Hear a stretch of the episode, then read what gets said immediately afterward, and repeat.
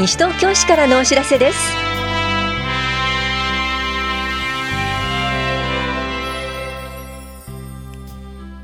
今日は年金手帳の再交付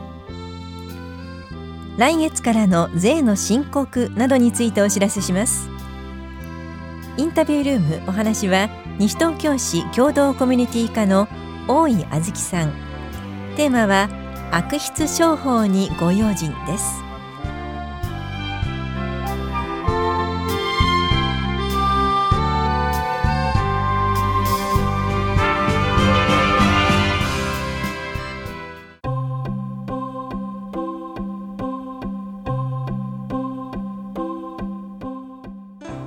年金手帳は大切に保管しましょう。基礎年金番号は公的年金制度においてすべての制度に共通して用いられています。年金手帳は年金に関する手続きの際に必要となりますので大切に保管してください。年金手帳を紛失した時は再交付の申請をしてください。再交付の手続きは第1号または任意加入者は棚視庁舎2階の保険年金課または本屋庁舎1階の市民課です。ただし市役所で手続きした場合お手元に届くまで1ヶ月半ほどかかります。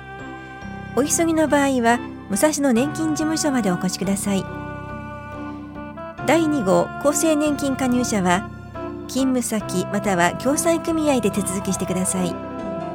平成27年10月から共済年金は厚生年金に一元化されました。第4種被保険者の方は年金事務所で手続きしてください。加入記録によっては基礎年金番号通知書が発行される場合があります。第3号の方は配偶者の勤務先または共済組合を管轄する年金事務所で手続きをしてください。ところで現在年金に加入していない方が60歳以降に厚生年金に加入するなどの理由で年金手帳の再発行を希望するときは最後に加入していた年金の種類によって手続き先が変わります。詳細は武蔵野年金事務所へお問い合わせください。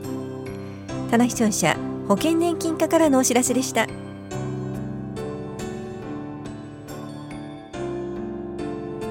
2月18日から税の申告が始まります。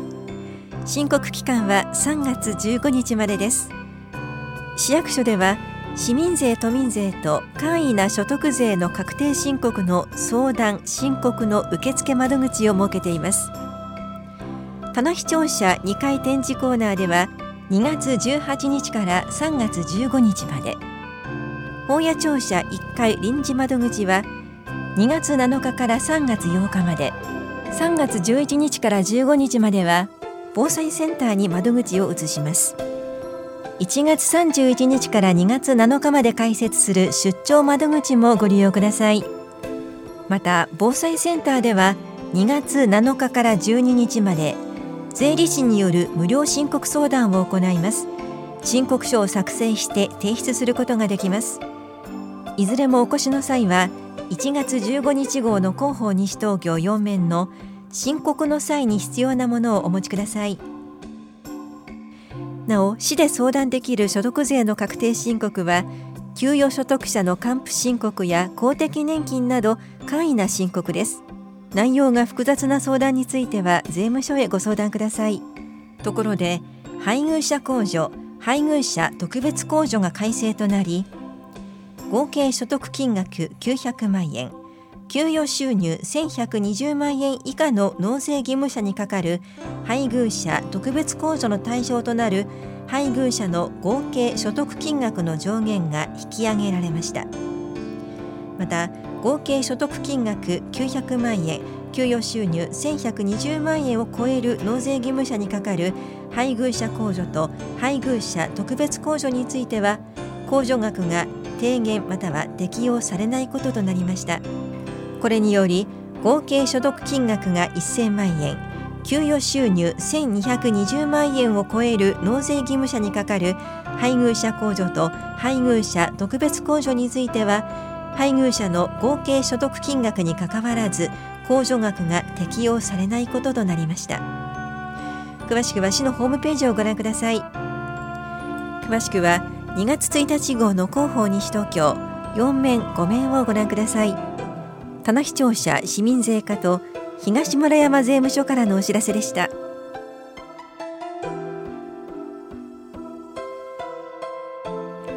離乳食講習会のお知らせです。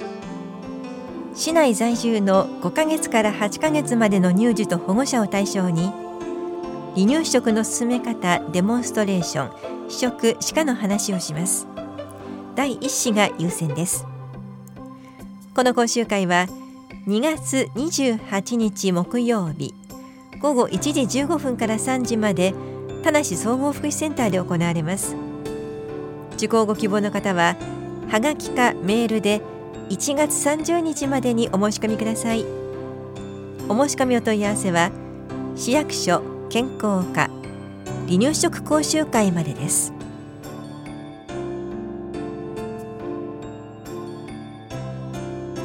山仕事体験会と伐採材等の配布のお知らせです。西原自然公園の甲信雑木林の樹木10本の間伐と枝切りをします。直径10センチ程度の樹木を手のこぎりで切る作業です。またコナラ、クヌギ、ヒノキ、サワラなどの伐採材直径20センチから30センチを配布します。この催しは西原自然公園を育成する会との共催で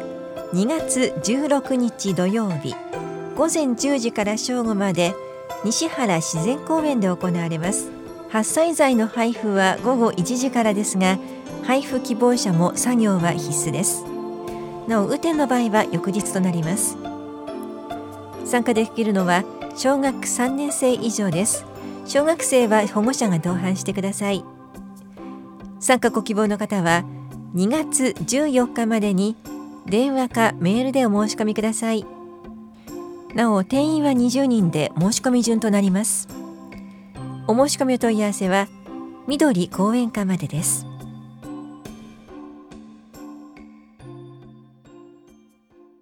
インタビュールームお話は西東京市共同コミュニティ課大井あずきさん。テーマは若者が悪質商法の被害に遭っています。若者向け悪質商法被害防止キャンペーンについて担当は近藤直子です。大井さんまず悪質商法とはどんなものか教えてください。はい。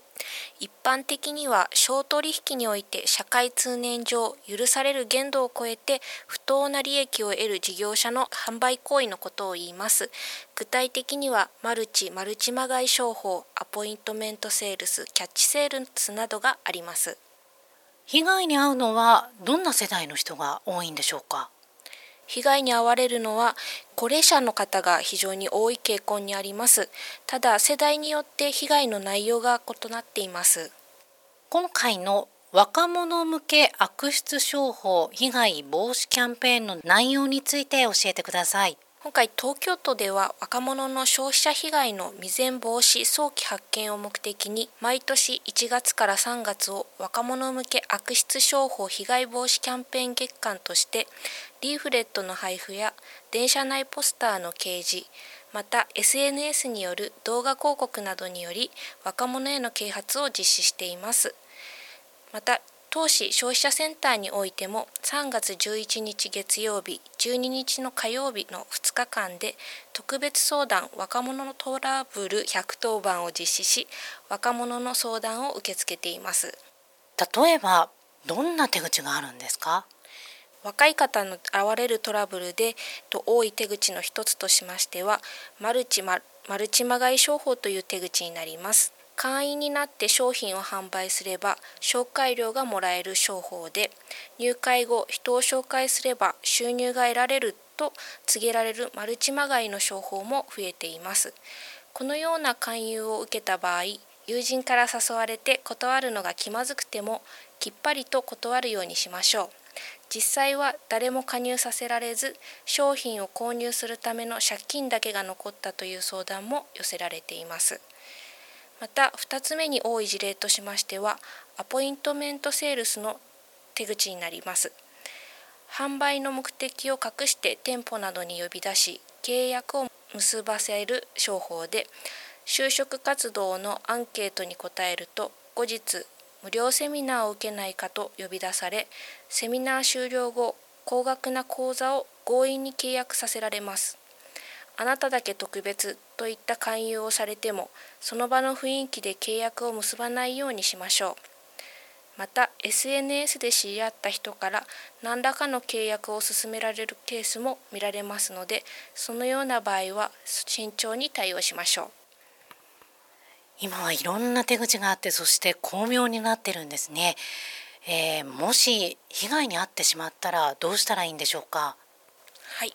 まずはですねお早めにお住まいの消費者センターにご相談をしてください。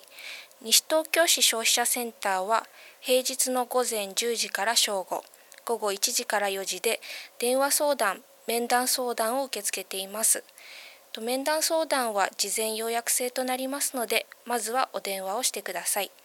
相談専用の電話番号は042-425-4040になります。はい。大井さん最後に聞いてくださっている方に一言お願いします。はい、えー、市内では悪質商法の被害に遭ってしまったという相談が若者以外にも広い世代から寄せられています。皆さんも何らかの契約をされる場合はご家族や周りの方にご相談するなどして慎重にと契約するようにしてください。インタビュールームテーマは若者が悪質商法の被害に遭っています。若者向け悪質商法被害防止キャンペーンについてお話は共同コミュニティ課大井あずきさんでした。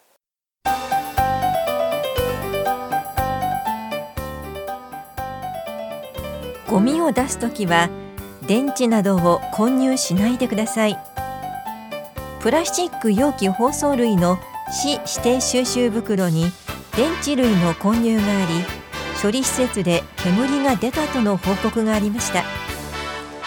排出される際には中身をもう一度確認してから排出をお願いします。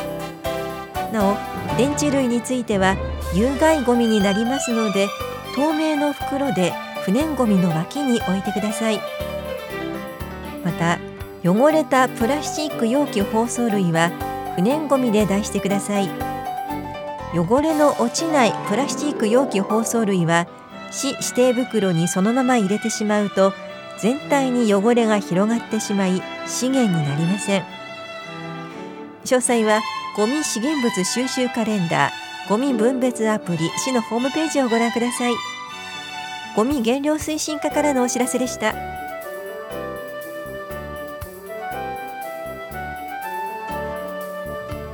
この番組では皆さんからのご意見をお待ちしています。FM 西東京西東京市からのお知らせ係までお寄せください。またお知らせについての詳しい内容は広報西東京や西東京市ウェブをご覧いただくか西東京市役所までお問い合わせください。電話番号は零四二四六四の一三一一零四二四六四の一三一一番です。以上西東京市からのお知らせ亀井さゆりでした。